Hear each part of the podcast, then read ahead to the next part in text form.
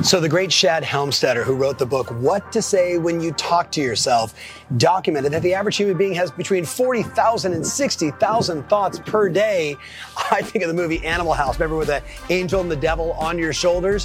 Which voice are you listening to? Are you listening to this one?